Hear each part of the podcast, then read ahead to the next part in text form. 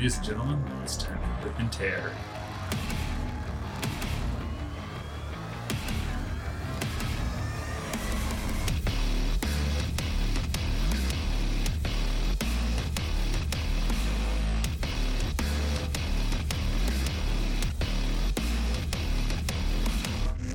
Welcome to the Video Games Are Cool podcast. I'm Dustin, I'm Connor. and we're here to talk to you about basically the Doom franchise up through Doom 2016. Um, a quick note before we start this episode it'll be a little bit different than our other ones. Unfortunately, just because of timing's sake, I've been in school, so we haven't had time to deep dive into all of these games. So we're kind of just going to talk about the franchise in order, sans Doom 64, which we'll talk about later. So it'll be a little bit, little bit of a, a more freeform episode for you. Unfortunately, we, we do wish we had time to go over each game in detail like we have been doing with Luigi's Mansion, but it's just timing. Unfortunately, I, I've had school, which has thrown a big wrench into the podcast. I have not had a lot of time to to play through these games, and we'll talk about that more as we go. Yeah, and we want to do this episode before Eternal, and that's coming up really soon. Very excited. So, Yeah, basically, as we record this, Doom Eternal is going to come out this Friday, so we really just wanted to we wanted to talk about the rest of the franchise before we didn't want to go back because Doom Eternal honestly looks like a game like I don't want to go back and play 2016 after I played Doom Eternal. yeah, we'll get into that.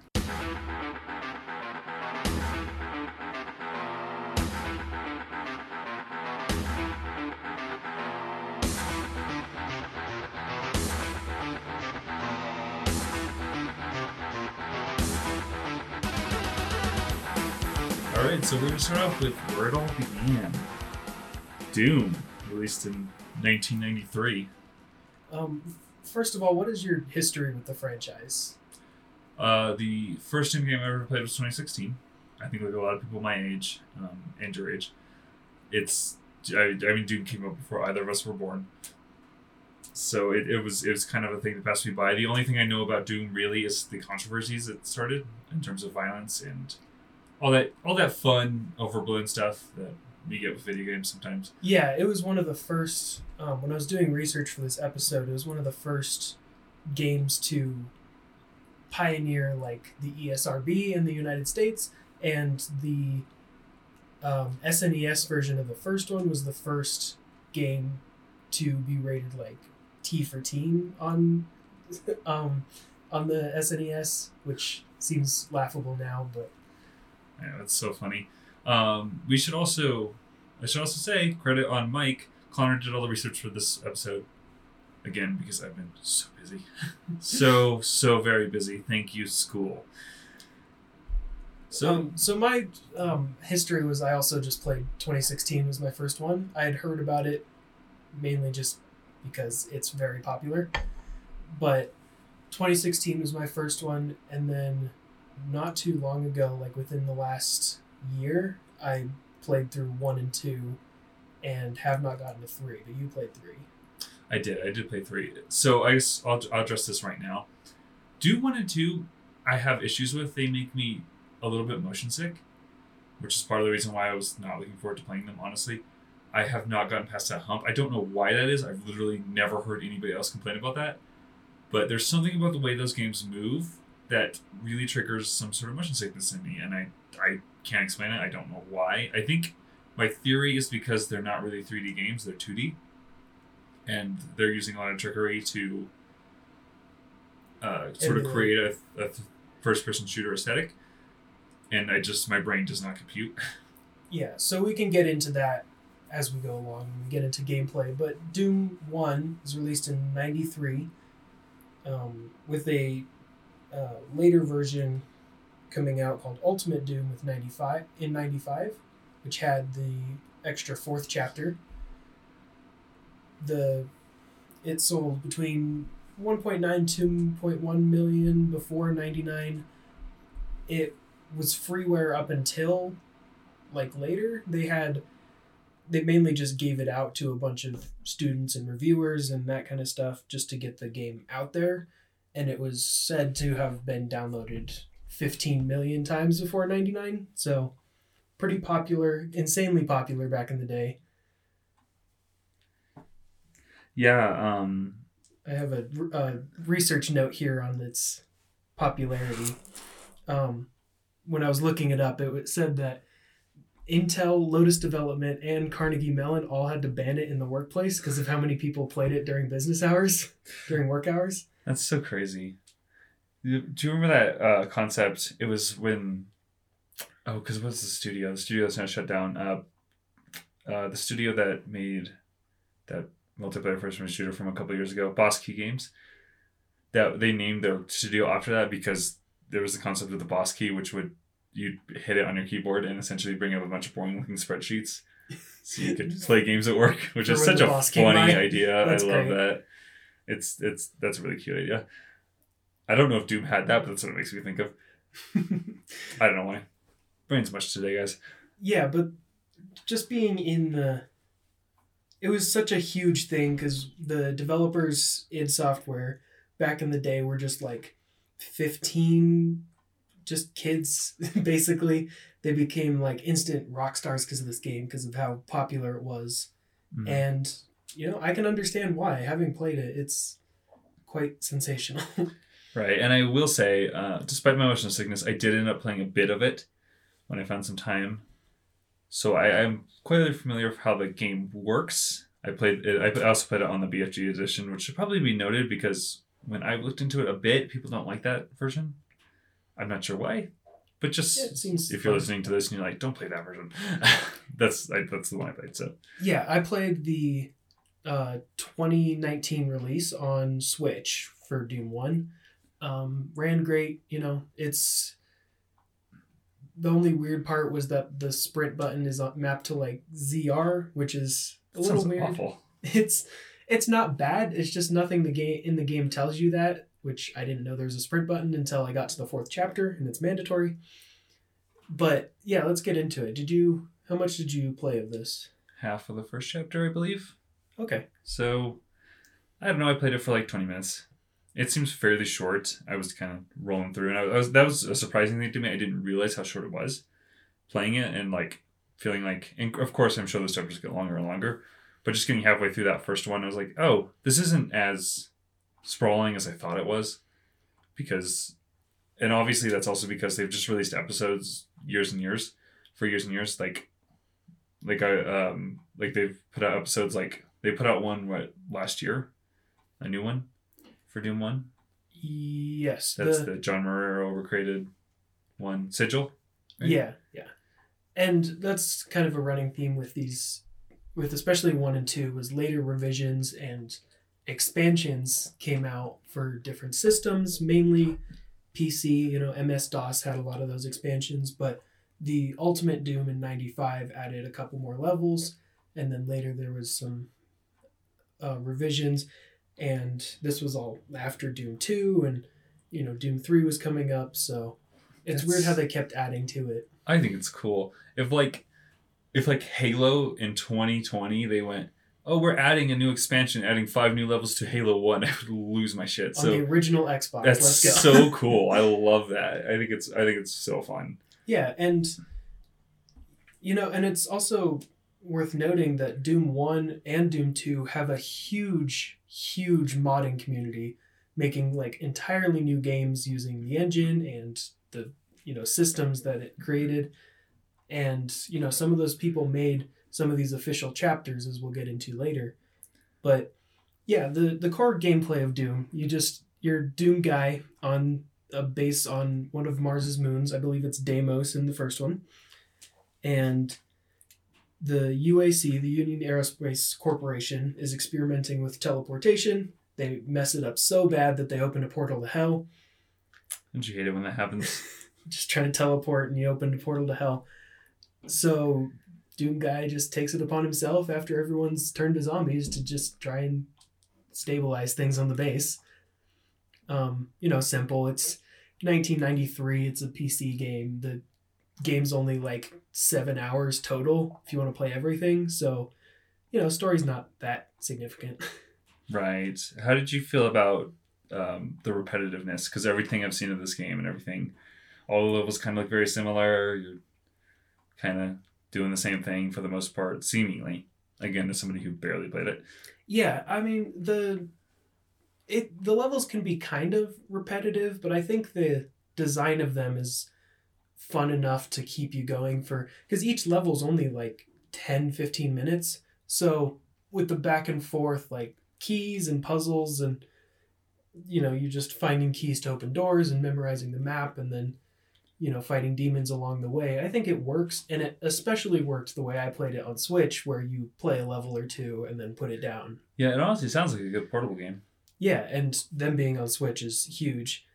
Um plus it's doom 1 the joke is it can run on anything you can definitely get it on mobile phones or you know a ti-84 calculator if you wanted so playing a Game Playing Boy it- Advance. yeah the playing it on the go i think is really good it kind of tones down the repetitiveness but it's fun for the seven hours it lasts Cool. That's that's awesome. Um, I don't know if there's anything you want to go in depth. yeah it's more. If you're looking to go back to it, and this is the same for Doom 2, just be aware that it is old. It came out in 93. It's, as Dustin mentioned, it's pseudo 3D.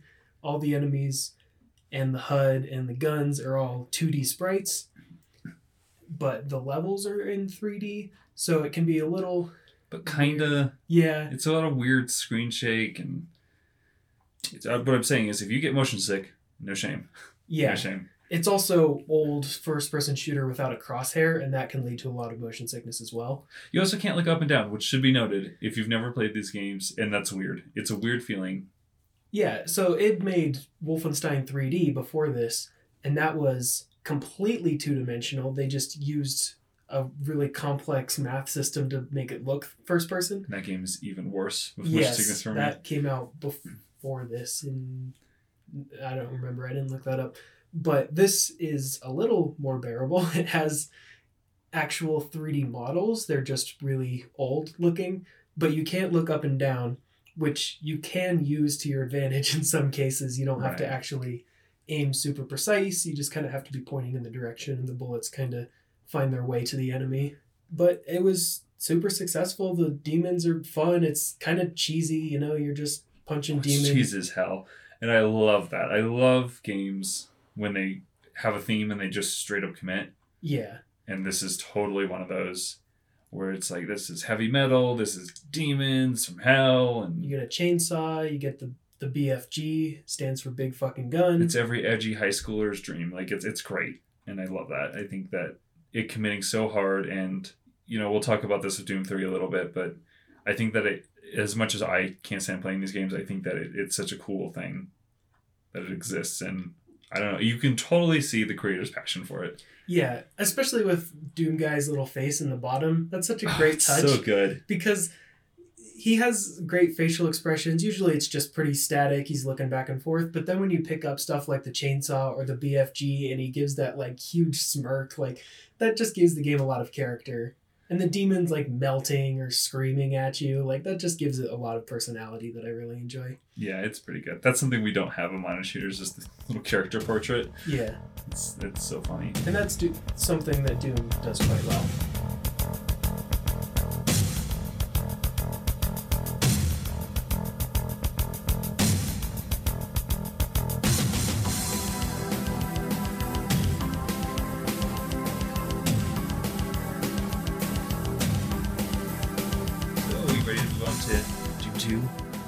Yeah, this was released about a little less than a year later, about 11, 10 months after the first one. Uses the same engine, the same HUD. There's not really any new weapons. There are new enemies and, you know, completely new levels, and that's the main thing. People mainly just think that this is like one of the best classic Doom games, and I'm willing to agree. I played this one on the BFG edition on Steam and playing it on a keyboard and mouse definitely is better than the controller. I'll say that. Would you? Does it? Does this one allow you to aim up and down? I did not play no, this game. it's the same engine. It's the same exact. It's basically just an expansion to the first game with the number two on the box. Hmm. So you'd say keyboard and mouse makes a difference? Because that, that is it's something I haven't thought about. Because I wouldn't think it would, just because aiming is not really. Yeah, I mean, it just helps movement. I don't know. I think I'm just more tuned to playing shooters on a computer. So okay. That's I- fair. it's it's perfectly playable and you know works really well with a controller. You know, you can play all three of these first ones and soon Doom 64. You can play all these on modern consoles, Switch, PS4, Xbox One, and is Doom 64 coming to PC? I believe so. It is. Yeah. So you can play all of them on PC or any other console that you want. Doom So- one and two are basically playable on anything. Yeah, for sure. Yeah, so you you wouldn't say that there's any major leaps in The major leaps just be just come from the enemies. They added new enemies like the Pain Elemental and the Archvile, um, which can be really nasty. And then the final boss. The final boss of the first game was you fight the Cyber Demon about halfway through, and then the final boss is the Spider Mastermind. Sounds very familiar if you played 2016. right. It's and they're not they're not very great boss fights. I would say they're just kind of big enemies that take a lot of rockets. First person shooters struggle with good boss fights, I find. That's true. In Doom general. Two doesn't have many more boss fights other than throwing two spider masterminds in one room, I don't consider a boss fight. You fight a spider mastermind and a cyber demon in one room at one point. But the the final final boss, spoilers for Doom 2, is the icon of sin, which is just a giant wall that shoots enemies at you. And you have to ride a Icon of Sin, Sin is such a good. That's so.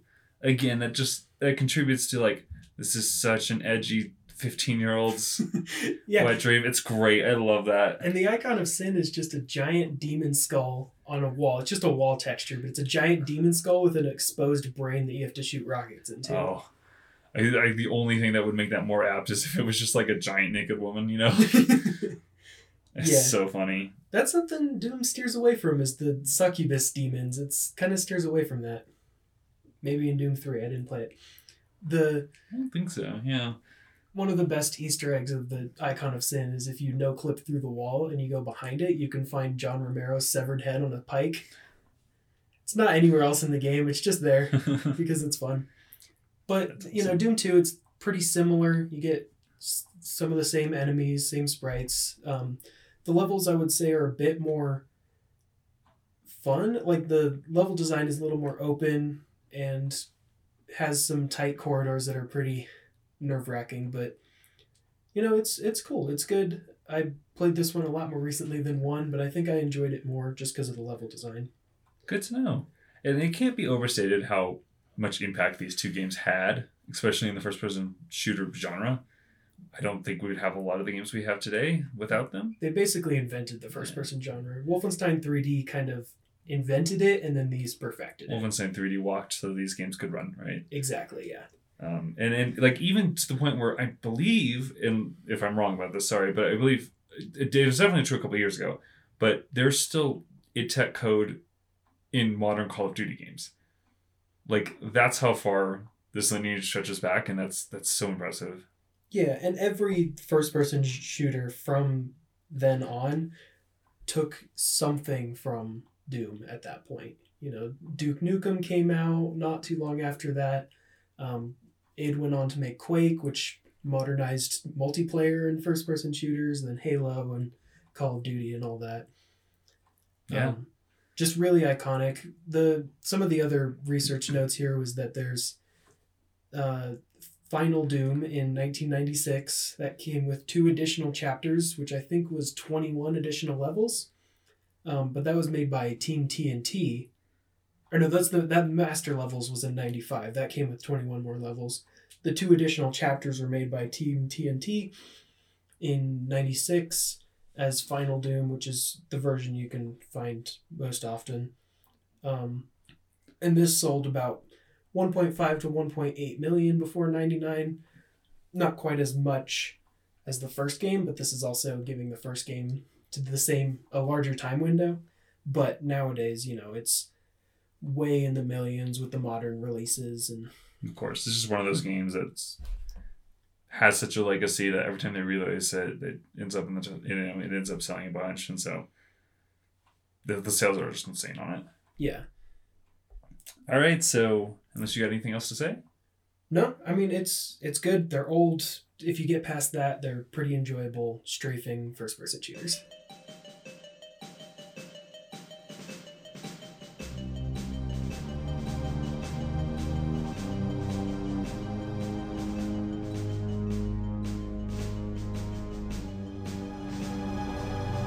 So we're gonna stop here and do a quick note on Doom 64. Neither of us have played it.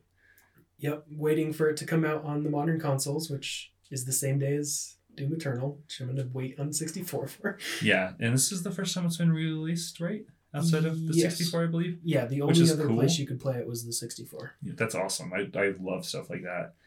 And I love that they're calling it Doom 64, that they haven't dropped that and named it something else. That's fun. Well, and it's also coming to PS4, Xbox One, and PC. Yeah. It's not st- strictly a Nintendo title. Yeah, that's that's why, it's, you know, and when things like that happen, you expect them to, Rename it. yeah. So Just that Doom 64.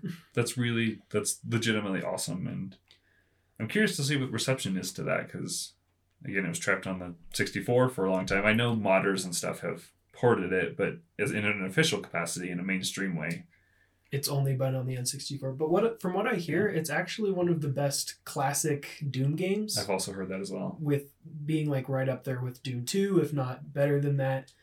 Uh, it's worth noting this came out in 97, two years after, or three years after Doom 2, but it was made by Midway Games instead of id.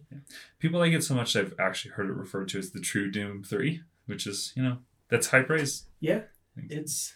i'm, I'm really curious to see what the reception is on that and I'm excited to play to it. be honest there and i will say there may be a podcast episode happening on that game but we'll see and then after that we get to doom 3 which is now we get a role reversal where i played this game you have not Yes.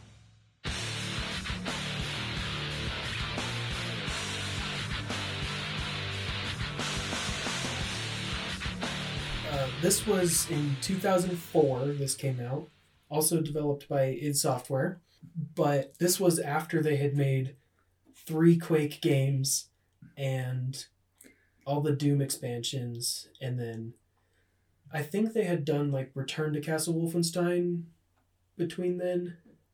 They didn't. I think they licensed that out to yeah i someone don't else. But believe that was them i think that might have been raven yes, yes, but that.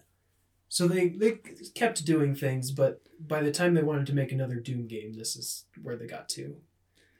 Yeah, so Doom 3, and I will note again, casualty of time, I didn't finish Doom 3. I picked it up when it came to Switch, just out of curiosity. Uh, so oh, I've always heard people, it gets one of those very divisive games where either you really like it or you really don't. And as with a lot of these games, I find the truth is in the middle. I think this game is neat. I don't think it's amazing. It's it's cool. It very much feels like, uh, and I know this game came out afterwards, but it feels like a watered down Bioshock in a lot of ways. It's slow in that way, which I think classic Doom fans really don't like. Yeah, that was Fair the enough. biggest complaint was that it's not as fast as the originals. But the other praise that I've heard of this game was in 2004. This game looked really good.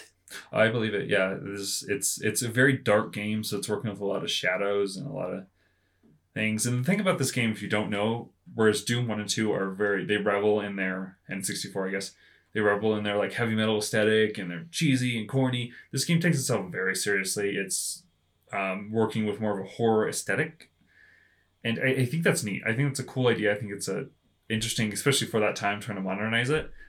I think it's I think it's kind of fascinating. That's the direction they went in.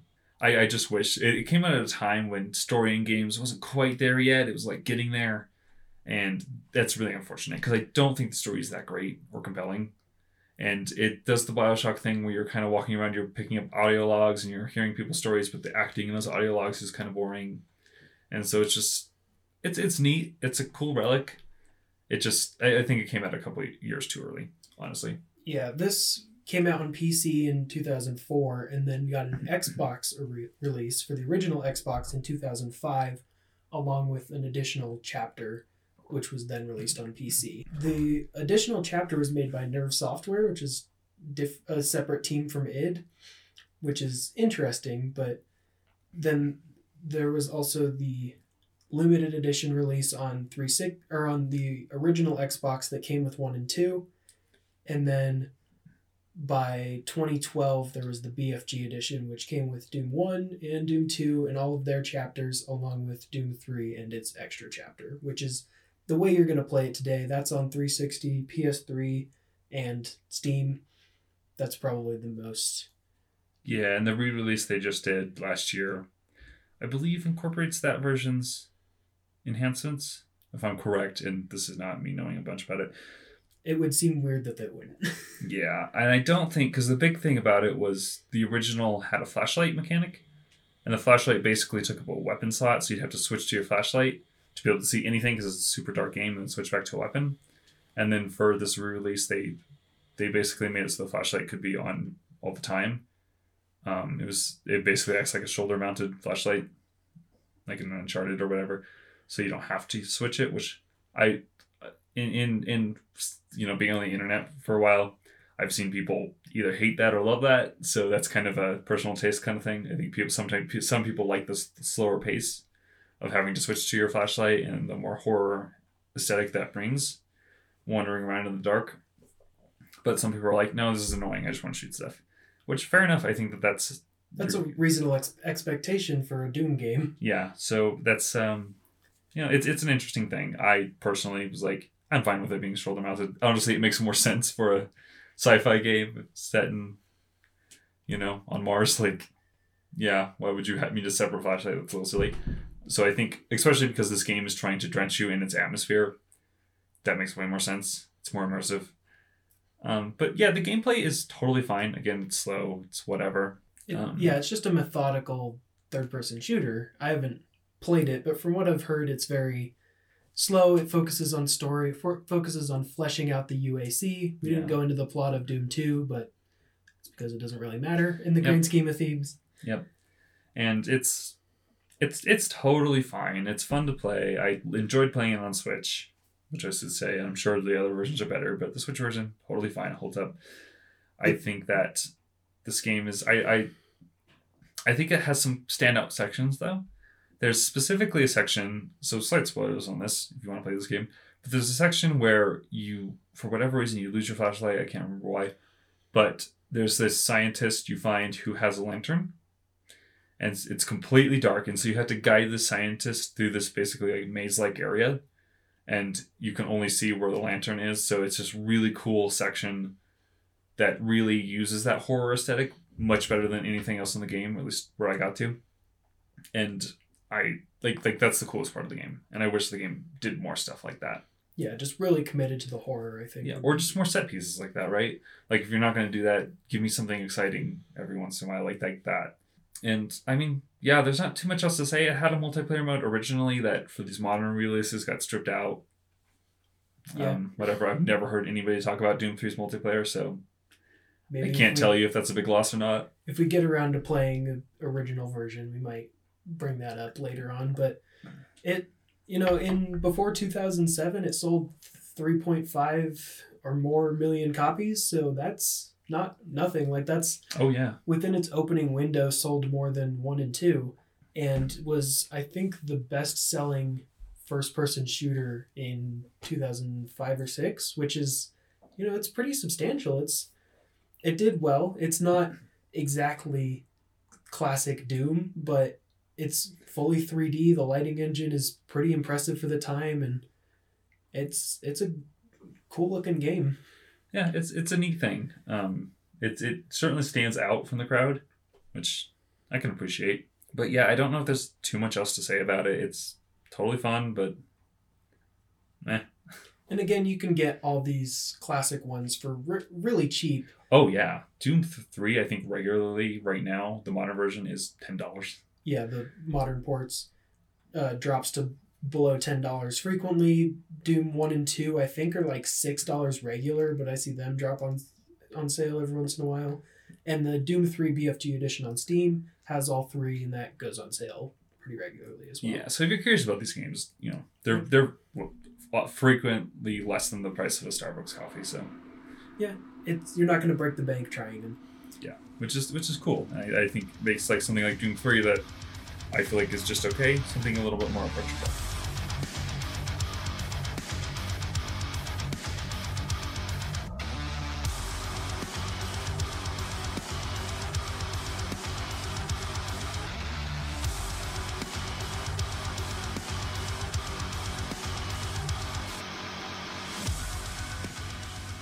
But now we get into the big boy, the real. Oh big yeah, I possibly the most exciting part about this will be finding music, because the music in this game rules. It's so good, you guys. Yeah, let's start there. The music for we're in, Doom 2016, we're talking about by the way. yeah came out May thirteenth of twenty sixteen. It came out on the PS4, Xbox One, and then a year after it came out on Switch. Um, it also came out on PC, same twenty sixteen. What a game! But the music, let's start there because the music kicks ass. Yeah, it's it's so much fun, and it, like Doom 2016 kind of goes back to the aesthetics of the original two Dooms, and 64. I keep forgetting, and they kind of bring it back to this fast-paced first-person shooter, and it's one of because it's kind of a semi reboot, and it's one it does this right where it doesn't it doesn't go look at those first two games and recreate their gameplay completely. It does new things. Yeah, it attempts to modernize that speed that the first two had in a way that's still extremely exciting to a modern modern audience. which is something a good reboot should do. It should give you something familiar while also moving the franchise forward. And this game does that, like with flying colors. yeah, it does that and then some. But the music by Mick Gordon kicks so much ass. He did so much work to on this like techno synth heavy metal album Mhm. that scores the game. And there's tons of interviews with him online. He has one on his YouTube channel. It's in two parts. The Noclip documentary has a section with him, and he still does interviews for the new game as well. He seems so passionate about it. He did a bunch of weird stuff, like send it through a bunch of old analog synthesizers to get that distorted sound. And if you ever just need a shot in the arm for the day, you just pop that on, and it gives you the energy It you is need. so it and like any like high quality metal band or whatever, just using those drop D guitars and that oh, it's so good. It matches the aesthetic. It it pumps you up. It's it it's amazing. It, it's seriously one of the best video game soundtracks ever. Yes, and he has said that he wanted to, with the soundtrack, bring music forward again instead of having it just be in the background and not really noticed. And it is. It like kicks you in the teeth with its intensity, and it fits the game super well. And I mean, that's something to go back to Doom 3. I can't tell you what that music sounds like. It does not stick out to me in any way. Yeah, one and two is pretty iconic, but Yeah. three, it's kind of in the background. if it's the It's, it's, atmosphere. it's atmospheric, which is totally fine, but I think that that going to this game and having the soundtrack just, yeah, kick you in the teeth is, is so, It's so powerful. it's so good. And you guys will be hearing some of that throughout this episode. And so essentially, let's, let's talk about what this game is. It's a first person shooter, obviously, and it kind of uses a lot of the same weapons as before, but it looks gorgeous. It's 3D, like the other, like the originals. yeah, it's 3D like Doom 3 was, only on a much more modern console. You mm-hmm. got ton- just really great graphics. It's gorgeous. It's a it's a beautiful game. And the big new mechanic for this game is the health system is now tied to melee attacks. Um, Specifically, glory kills. yes. When you melee attack an enemy that's at low enough health, you'll perform a very graphic, very cinematic kill of the enemy, but it is extremely fast. It doesn't Mhm. ever feel like it's in the way. That's the thing is you would think like, oh, this will get old playing this whatever, which say 10, 15 hour game, but it doesn't. You you you never get tired of the glory kills. They're fast enough that you're like, oh, cool, and they're varied enough because whenever you attack an enemy, depending on where you attack them, it performs a different animation, which is such a smart thing. Yeah. So you're not seeing the exact same thing over and over again. There, there's some repetition. Oh yeah, for sure. But, But, it's varied enough that, and it's not intrusive. You know, each glory kill lasts less than a second, so you're just right back in the action. It doesn't take you out of it at all. and this it just serves the gameplay so well because it's forcing you to get up close and personal to get your health back. And if you don't do that, if you play this from far away trying to snipe enemies, you will not be successful. Yeah, if you this is the game that the developers really wanted to emphasize. If you stand still in this game, you instantly die. So if you keep moving and maneuver around the enemies well enough, then you're going to do good. And getting up close and personal with the demons really adds to that. And it adds to the heavy metal and intense tone of Doom that really sells this game. Yeah, it's it's one of the most satisfying games ever. I think. Um, genuinely, I think that it it nails it so hard. And the other part of this is to get more ammo, you have to use chainsaw attacks. so another close range attack. Um, and if you do that, ammo pops out of enemies like when you burst open a pinata. It's so great. It's awesome. and it gives you like twice as much ammo as you can even carry at the maximum upgrade level so it just feels so great that you can pick it all up and just keep keep moving and it also instantly kills an enemy which is really helpful if you find a big threat and have enough chainsaw fuel Yeah, and chainsaw you don't get chainsaw fuel from enemies. You have to find it in the environment, and so that feeds into this loop of, okay, melee killing enemies to get health. Found found some chainsaw ammo. Uh, ammo. I'm out of ammo for my guns. I can't say the word ammo. Chainsaw a demon. Get more ammo. Continue. yeah it's very you know you're managing all your resources your health your armor your ammo your chainsaw ammo your grenades all that stuff you're managing on the fly while also managing your position around the enemies. And these levels are very open you know a lot of the combat is in these large arena areas which really serves this kind of the strafing type gameplay that 1 and 2 had where you're trying to move around the enemies to avoid getting hit as well as getting in position to deal damage to them. And I think this game does a great job of giving you a variety of weapons that, for the most part, serve different purposes. Um, you essentially you get a you get a pistol. It's your starting weapon. It's kind of weak, but It's you really bad. charge it up, you get a more powerful shot. It's fine. But then later on, you get an assault rifle. You get a plasma rifle. You get the chain gun. You get rocket launcher. You get the chainsaw, of course. You get the shotgun, and then the super shotgun. Which those two are the only ones that are like. Could have just had one shotgun, but yeah, whatever. the and the pra- the plasma rifle and the assault rifle I feel share a similar spot as well, but that's only without mods, which we'll get into. Yes. And we'll get into mods. And I would also argue that because they look different, they actually don't. They provide, they give you a little bit more um, flexibility in terms of visuals, which I think later on when I talk about some criticism I have of this game is important, uh, even if it's just that small thing. And then you get the BFG, of course, which is returning. Big fucking gun, for those of you who don't know. It is a big fucking gun. It, Yeah. You you shoot it and it just destroys every enemy that it can touch in It's- a giant orb. Again, it's a very satisfying weapon. but ammo is very limited so you're balancing how much you have how much you can get and how when you want to use it to clear an area Yeah, or take off a big chunk of a boss's health. yes very useful in boss fights which is what I would end up saving it for for the most part. So let's get into weapon mods then, um, and just the collectibles in general. This game utilizes a map system not unlike something like, Like Metroid Met- Prime yeah like or metroid prime Star Wars Fallen Order. If you played that last year, it's a very similar looking 3D map where you can kind of look around and find secrets. And the secrets range from weapon mods, which give your weapons different functions, to collectible Doom Guy dolls. yeah as well as great. tokens to upgrade your suit and just other little collectibles and easter eggs that will help give you weapon upgrade points And I think 90% of the collectibles are super fun to find and collect. They do a good job of hiding them, but not too frustrating, except for a couple. There were there are definitely a couple when I went platinum this game on PS4 that I was like, why is this like this? But for the most part, I really liked hunting all that stuff down. Yeah, and it helps break up the pace because this is a very aggressive, very fast game. So having these downtimes of either a linear hallway to kill a few enemies just between arenas or exploring for secrets, it gives you a little break between the the insane action of the rest of the game. Yeah, um, and it's it's rather enjoyable. Just you know, like I, I love to imagine Doom guy very serious, like I gotta kill all these demons. Like, but first I gotta go find this action figure. I gotta go find my action Fist bump figure. it. Yes.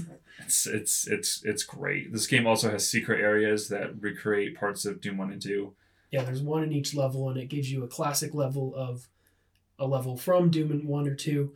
And it's, you know, in the 3D Doom 2016 engine, so you still have that full aiming and the glory mm. kills and all that. But once you find just a the little snippet in a level, it actually unlocks the full level in the menu. Which I did not realize the first time I played this game. It was not until I played it. I think even this year when I played it over the summer to platinum it, that I I, I realized like, oh, you just can play those games in here. yeah, I mean I probably should have done for this podcast. Now that I think about it, because those don't make me sick. it's not Whatever. it's not every level and it's not you know one to one. Obviously, Right, it's yeah. Doom 2016. You can actually jump and stuff, but it's you know it's it's cool to have that. It's mainly fan service, but it's it's cool and it works. It's a great well. collectible. like, Yeah, finding that stuff. So let's touch the weapon mods. Weapon mods essentially changed the function of your weapons. They give you secondary fires, basically. And say, for example, for the rocket launcher, you could get a weapon mod that gives you homing rockets. that's the best one for that. Yeah, one. it's it's great. Or the shotgun gives you one that lets you shoot um lets you shoot three burst rounds. Or the double barrel shotgun that you shoot twice, which is hilarious. Yeah, that one's pretty hard to get. That's like the last upgrade, but man, is it really good. Yeah, and this game, oh, there's so much. So you can get the weapon upgrades. You find them in the level. There's this little robot that flies around who Doom Guy is very mean to. yeah, he just punches it. So Just mean. Punches it. And then you get the weapon upgrade. But then once you get the weapon upgrade, there's additional challenges to level it up even further. And those will be like, honestly, they're a little bit mobile gamey, where they'll be like, in this level, kill two demons at once with a shotgun with one shot. With one shot. So it's stuff like Or that. perform a certain number of glory kills. In this specific glory kill animation, which I think is the worst mission, Yeah. honestly. Yeah, those aren't those aren't too fun because again, it brings in that repetition. Well, in trying to manipulate which glory kill animation to play can be kind of annoying because you slow down with around a sta- stunned Mhm. enemy, find the specific spot, and it just kind of breaks it up. It just kind of ruins the pace of the combat. But you know, getting those weapon upgrade points, which you get from just fighting enemies or finding secrets or completing those challenges, you can use that to upgrade the weapon mods that you unlocked. which makes them even more useful, which feeds into the loop and Yeah, it's makes not you more powerful. It's great. it's not full RPG mechanics, but it's good to just see your character grow. You know, that's always satisfying. Yeah, it almost reminds me of I. I don't think it's quite as good as Wolfenstein's, but Wolfenstein had a system where the um, Wolfenstein re- reboots had a system where if the more you used a certain weapon and if you used it in the correct ways you're supposed to, that weapon would upgrade or that ability would upgrade, and it kind of reminds me of that a little bit. Yeah, for sure. which is which is great. I think that's super fun. Or Ratchet and Clank. Again, I don't think it's as good as Ratchet and Clank, but it has that feel. Yeah, and it's not the main focus of the game, so it's fine. It's fine that it's there, and it helps you know feel like you're progressing more, which breaks up. I know we'll get into this later, the repetition of the levels, but you know it's it's fun to collect things in this game. Yeah. and I think a lot of that has to deal with the movement of Doom Guy himself. You know, he's very, very mobile. He moves really quickly, which is good in arenas, but he can also end up double jumping and grabbing ledges. And, you know, it's just fun to explore the environments. Mm-hmm. Lastly, before we move off of collectibles, there's the room. There's the rune trials, and what these are, they're essentially challenge rooms. You get them, and they basically give you a specific task, which could be destroy all these demons, but only using barrels, or get to the end of this course in time. And but if you slow down, then you stop moving and you can't move. It's they're fun distractions. yeah, some of them are better than others. Yeah. obviously you can probably hear from our tone. Um, I, I I enjoy them. They upgrade. I, they give you passive abilities when you get them. They're fine. I, I think I again I did them all. They're not, but for the most part they're not too challenging. Yeah, and they're nice to have too. Some of them are can be really powerful. Some of them I find kind of useless, like the vacuum, which just pulls in items from farther away. Yeah, But some of them can be really helpful. There's one that gives you ammo on glory kills, which you can upgrade to then give you BFG ammo. Which- That is insanely powerful. kind of breaks the game, but yeah, whatever. And the one that lets gor- glory kills drop armor as well, just giving you m- more health essentially. Yeah. I but but I think that all of that, even if each of those parts I don't think are amazing or other games have done better, all of them together feeds into the system of you're just constantly getting more powerful, constantly getting new abilities, new upgrades, and it just really works so well. Yeah, and you know the game without those, I think would still be insanely fun. Yeah, for it's sure. just adding that makes the campaign as a whole feel that much better. It's that extra layer of presentation and systems that really it brings this game from an eight to a nine, right? yeah, You're it, it, it it's that cherry on top. So let's let's talk. We've mentioned it a couple times. Let's talk about the repetition. I think it's this game's main problem is it really only takes place over two locations, Mars and Hell, and Mars is very red. It's a little bit orange, I suppose. and made of a lot of rocks and hell is very red and made up a lot of rocks, and so playing this game, you just don't get a variety, and all, a lot of the levels end up kind of bleeding into one another, and like they're not as memorable as say Luigi's Mansion two or three, where like each level has its own aesthetic and you really can tell them apart, and it's fun to see what's coming up next. This game, you're like, it's more going to be more red lo- red rocks. which is fine. You know, it's not. The environments do look really good, and the level design is super strong so that areas don't completely blend in. So you kind of know where you are in a level. But that visual, if you just look at it at a glance, you're looking at a collection of screenshots, you can say, oh, well, these kind of, you know, it just looks like a, the Doom level. Yeah, and that's that's the that's the biggest unfortunate thing I have about it. There are a couple standouts. I will say we talked about before this podcast the what'd you call it the Vega. Vega Central Processing. It's the Right. second to last level in the game. It's like this game's version of a snow level. Everything's blue. It's the the red is gone and it's great. and even when you go inside the facility, it's still got that blue motif. You got these Mhm. screens and wires and stuff that are coursing with blue electricity and fluid, and, and it, it's it's a standout level because of that. You remember it. it. It's it doesn't hit your you know it doesn't hit the generic rusty. reds and yeah. And then I would also the one I also thought of was the tower. the Argent Tower. Yeah, that level even though it does still use a lot of red, you start off outside and there's a lot of greens, a lot of dark greens, and you sort of make your way up this tower and it gives it a more of a visual identity.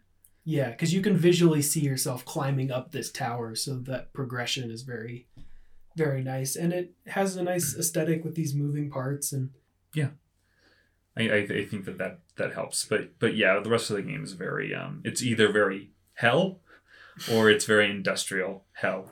And it, it doesn't it just doesn't send out, which in the future it looks like something they're trying to change. yes, the that does not look like it'll be a complaint for the later games.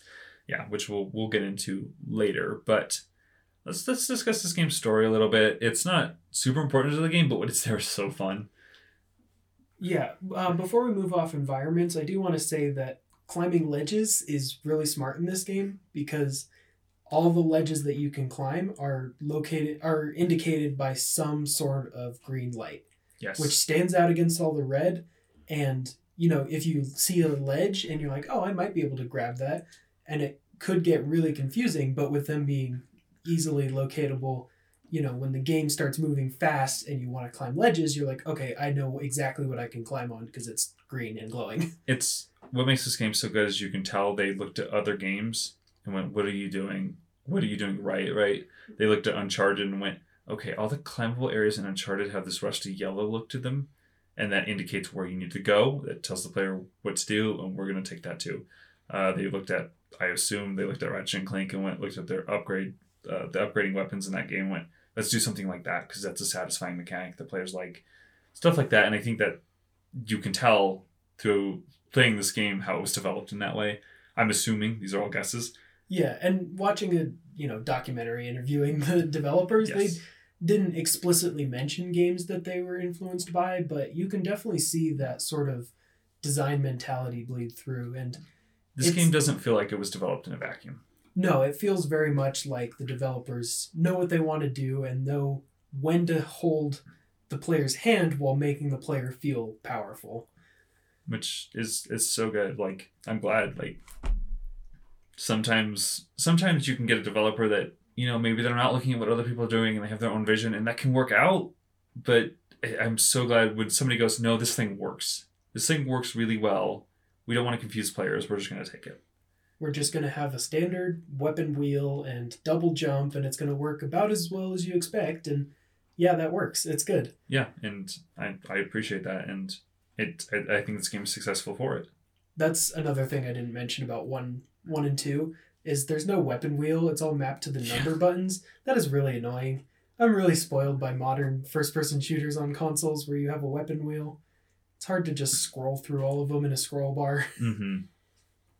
Yeah, for sure. And this game doesn't have an overwhelming amount of weapons, so it's also makes it pretty easy to Yeah, you get what basically you want on the fly. you basically have two weapons per ammo type. There's the shotgun shells, the assault rifle rounds, and the plasma rounds, as well as the rockets. So what like eight weapons total. Yeah, that's, that sounds right. Chainsaw, if you want to count that, even though that's Chainsaw and BFG not selectable. Yeah. Those aren't selectable from the open world. Those are on different buttons. But yeah, I mean, I don't know. Is there anything else you want to talk about gameplay wise? Um, the boss fights, they They're fine. yeah, first person shooters, as we mentioned before, have a hard time with boss fights. These ones I think are actually pretty good. I think the best one is probably the Cyber Demon. Mhm. Um, just the way he forces you to move around the circular arena, you're sort of circling him. Um, I think that's really good. Incorporates the platforming a little bit. He'll trap you in basically a corridor of rock, and you have to jump over waves of energy or whatever. Yeah, yeah. Um, I think the platforming is definitely more standout in the final boss, but there's only three bosses in this game: the Cyber Demon, the two armor guards, and then the final boss. And it's you know they're fun. You know, moving around in the arena around the boss makes you kind of more aware of your surroundings instead of just pumping a static object full of as many rockets as you can put into it Yeah, and it's it's cool to master and it is cool. I appreciate they incorporate movement because other than that, if they didn't, they would feel like bullet sponges and not that fun.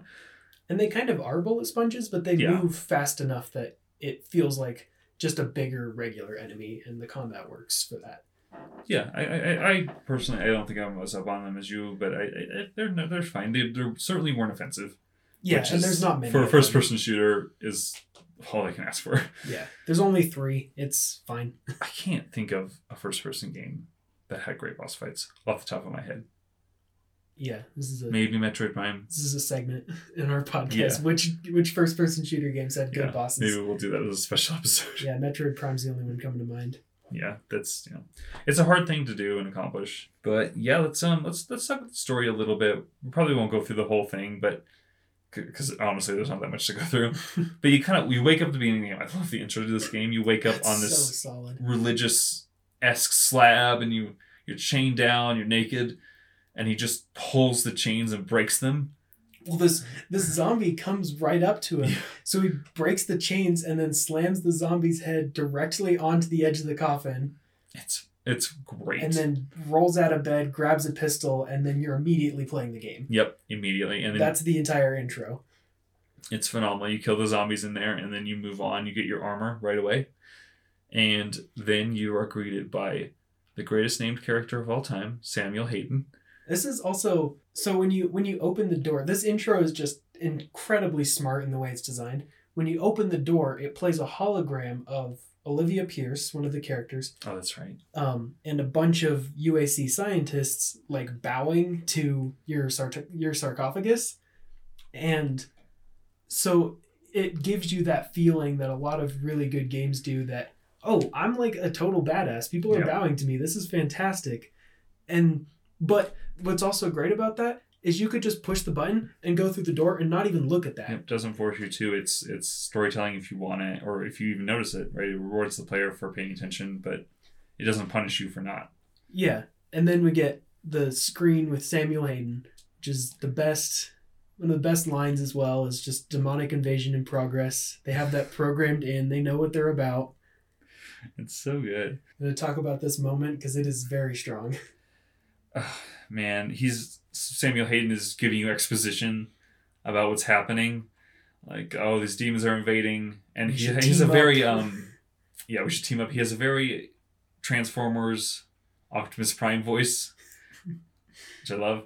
And Doom Guy goes, Doom Guy says nothing. He's a silent protagonist, and he just punches the screen. He just grabs it and throws it against the wall. Yeah, it's so good. It's so fun, and you immediately that's so good because it communicates to you. Oh, this is a fun game. this is a game we're not taking seriously. This is just fun. This is fun times. And it's so great because a lot of games, including Doom 3, are games that are, oh, we're going to set up an entire motivation for, oh, maybe these demons killed someone that you cared about. Or, you know, even in Doom 2's case, the demons killed your pet rabbit Daisy. So you're like, oh, better go kill all the demons on Earth. So, you know, yeah. uh, Doom 2 has a screen of Daisy's severed rabbit head on a spike like that game is just so metal. that's that's hilarious. I did not know that. So this coming coming up where it's like, oh, we need to give the character motivation. It's like not really, you know. Doom guy wakes up. He's like, I've killed demons so much in the past. This is what I want to do. Get out of my way, and that's so great because that's what the player feels. The player bought a Doom game. They want to play a Doom game. They want to go kill the demons. So get out of the way with this story shit. Yeah, it's it's it's just fun, and I appreciate what the story is. There is fun. It doesn't take itself too seriously. It's you're kind of getting a story every once in a while. Samuel Hayden is talking to you over over comms, and it's it's you know it is what it is. yeah, it's it mainly doesn't get in your way. It's fun when it does, though. It's It- great. yeah, it's mainly Doom guy wakes up, he wants to kill demons, and then you do so for about ten to seventeen hours, and the game ends. Yep. There's some other character motivations with Samuel Hayden, but there's only Hayden, one. Olivia Pierce. You get she's kind of. I mean, they're one note characters, right? Olivia Pierce is a scientist turned cultist or insane or whatever. She's a villain. Samuel Hayden. Spoilers. Satan. Ah, it's so good. It's so funny. It- he's the villain, which he has a villainy voice. Obviously, he's the villain. and a ginormous villainous robot body. Yeah, it's it's it's goofy. The character there's nothing to dive into the characters. They're Well, tropes. They are. They are. It's great. I but that's it. also great because there is lore in the game that shows character motivation. How Samuel Hayden basically screwed over Olivia Pierce and tried to take control of all of her like research developments as his own, and why she turned against him. But all of that's optional. Yeah. You can push a screen and have the hologram show up and watch a little cutscene of them bickering, and you can read the audio or read the like scan logs and whatever as you play through the game. But you don't have to. You Nope. know, if you just want to be Doom guy and kill demons because that's why you bought a Doom game, then go for it. That's the developers are very much on your side in that front. It's it's great. I can't recommend it enough. I guess the only other character is Vega, which is the AI. Vega's great. Yeah, and he's, he's good. He just lives in your helmet. He's not as He's annoying. As, Cortana. yeah, he's not as annoying as a Cortana, but he's just there and like supports you in what you're doing, Yeah, it's even if it means killing him. it's what a game. What an enjoyable experience. What a fun fun time. What a way to basically reboot a franchise, modernize it. It's it's awesome. And like I said, my only complaint is repetition, but I did whatever. I, I've still played this game multiple times. It's clearly not that big of a complaint. Yeah, and you you mentioned you platinumed it on PS4. I did. I did as well, even though one of the achievements is glitched and I had to play through the entire game again in order to plat the rune trials. Really? You get an achievement for getting all the rune trials, but it didn't activate for me. That So I had to completely wipe wipe all save data from my PS4 and reset to version 1.0 and then play through and get all the runes again to get the achievement. What a bummer. I did not have that problem. But it, it didn't matter because I've played this game so many times. I've platinumed it on PS4. I played it 100% completion at least twice on Switch and at least once on PC. I own this game three times. I regret none of them. It is fantastic. Yeah, it's a it's a good experience. It's a fun platinum too. I will say if you want to Yeah, it's not too hard. get all the achievements, it's it's fun. I did choose the last achievement. So the last achievements you get to play the first level on Ultra Nightmare, and Ultra Nightmare is one of those difficulties where if you die, it just boots you back to the beginning of the level. No, it boots you back to the the beginning of the game. Oh, yeah, yeah, It is brutal. yeah, and I'm like fuck that. So I choose that, but but it's a good time. I did that. Did you do that? Yeah, I did. It's only you only have to beat the first level for the achievement. You don't have to beat the Yeah, yeah, for sure. I was like, you can jump out of bounds at that level and just walk to the end. you just cheesed it. Yeah. Mm-hmm. It's the only achievement I had left. I'm not patient enough to to do this right, so Yeah. whatever. But it's it's a it's a great time, and I even think the Switch version is fairly decent. Yeah. Did you play the Switch version much? Mm-hmm. So I played this game, I believe, three times. I played it on PS4, went to Switch, and then played it on PS4 again and got the platinum. And the Switch version's good. It has some frame rate issues, if I remember correctly. And I don't know how much it patched it since I played it. I played it in 2017 Yeah. Well, came out. the yeah, I have my research. This was made by Panic Button, Yeah. who has done a really great job porting games to Switch so far. They've done this. They did Wolfenstein 2, which is the only way I've actually played that game so far. Um, really great port. They did a bunch of other like modern, you know, PS4 360 games. Um, did they work on the Witcher 3? I think that was No, that was Saber. Yeah, but they, you know, they understand that you can get these games working. It's going to take a hit. It's going to be not as graphically, you know, significant, and the frame rate's going to be probably cut in half. But you're playing it on a handheld, and that's really not something to be taken lightly. Yes, and it's super impressive. I will say, um, it's it's a, for the most part good experience. I do remember, and again, it could have been patched, but there were sections of the game where the frame rate was single digits. So just be wary if that's going to bother you a lot of that version. Yeah, I played it twice on Switch, and I didn't encounter any of that. So That's good to hear, and it just might be an isolated experience. I don't know, um, but I, I just think it's something to, to think about. But if you have, if you only have a Nintendo Switch and you want to try this game, Oh, it's a perfectly sure. Good port of the game. Absolutely playable, fun. Um, a little, a couple more notes on this game. It did sell two million before the end, before the middle of 2017. So, you know, about a year after its release, it sold two million copies. It's pretty good. And this game has had a long tail. Yeah, yeah. so I I, mean, I, can't imagine. I'm sure it's sold a lot more since then. Yeah, well, and it helps that it is one of those modern games that dropped in price pretty quickly, which is a little unfortunate because I think it's worth a lot. you know, I did pay about a hundred dollars on this game altogether between the three versions. So Yeah, I- that sounds about right. yeah, the sixty of that was the Switch port because it sold for sixty when it came out. But it was the fourth best-selling Switch game during its opening week, and I think into the week after that as well. Which is impressive because it came out around the same time as Mario Odyssey, right? That was at the end of the year 2017. Uh, yes. Yeah. So that's that's a pretty that's I mean that's a big deal. That's that's really cool. Yeah, it's um I, I think no matter what platform you play this on, you'll have a good time. Oh yeah, it's it. When I played this, I think I Maybe not Stadia. I don't know about that version. I don't know anything about Stadia, yeah, but I'll you, walk that back. I don't know anything about Stadia. maybe Maybe not any platform. Do some research on that one if you want to play it there. um, I think you recommended this to me in 2016, and I picked it up for PS4. Didn't own a PS4 at that point. I played it on my siblings' PS4, and I loved the hell out of it. It quickly climbed to one of my favorite games of all time, and it still is up there. And I've played this game more times than I count can count. It's like over 12 at this point. 100%ed it a handful of times.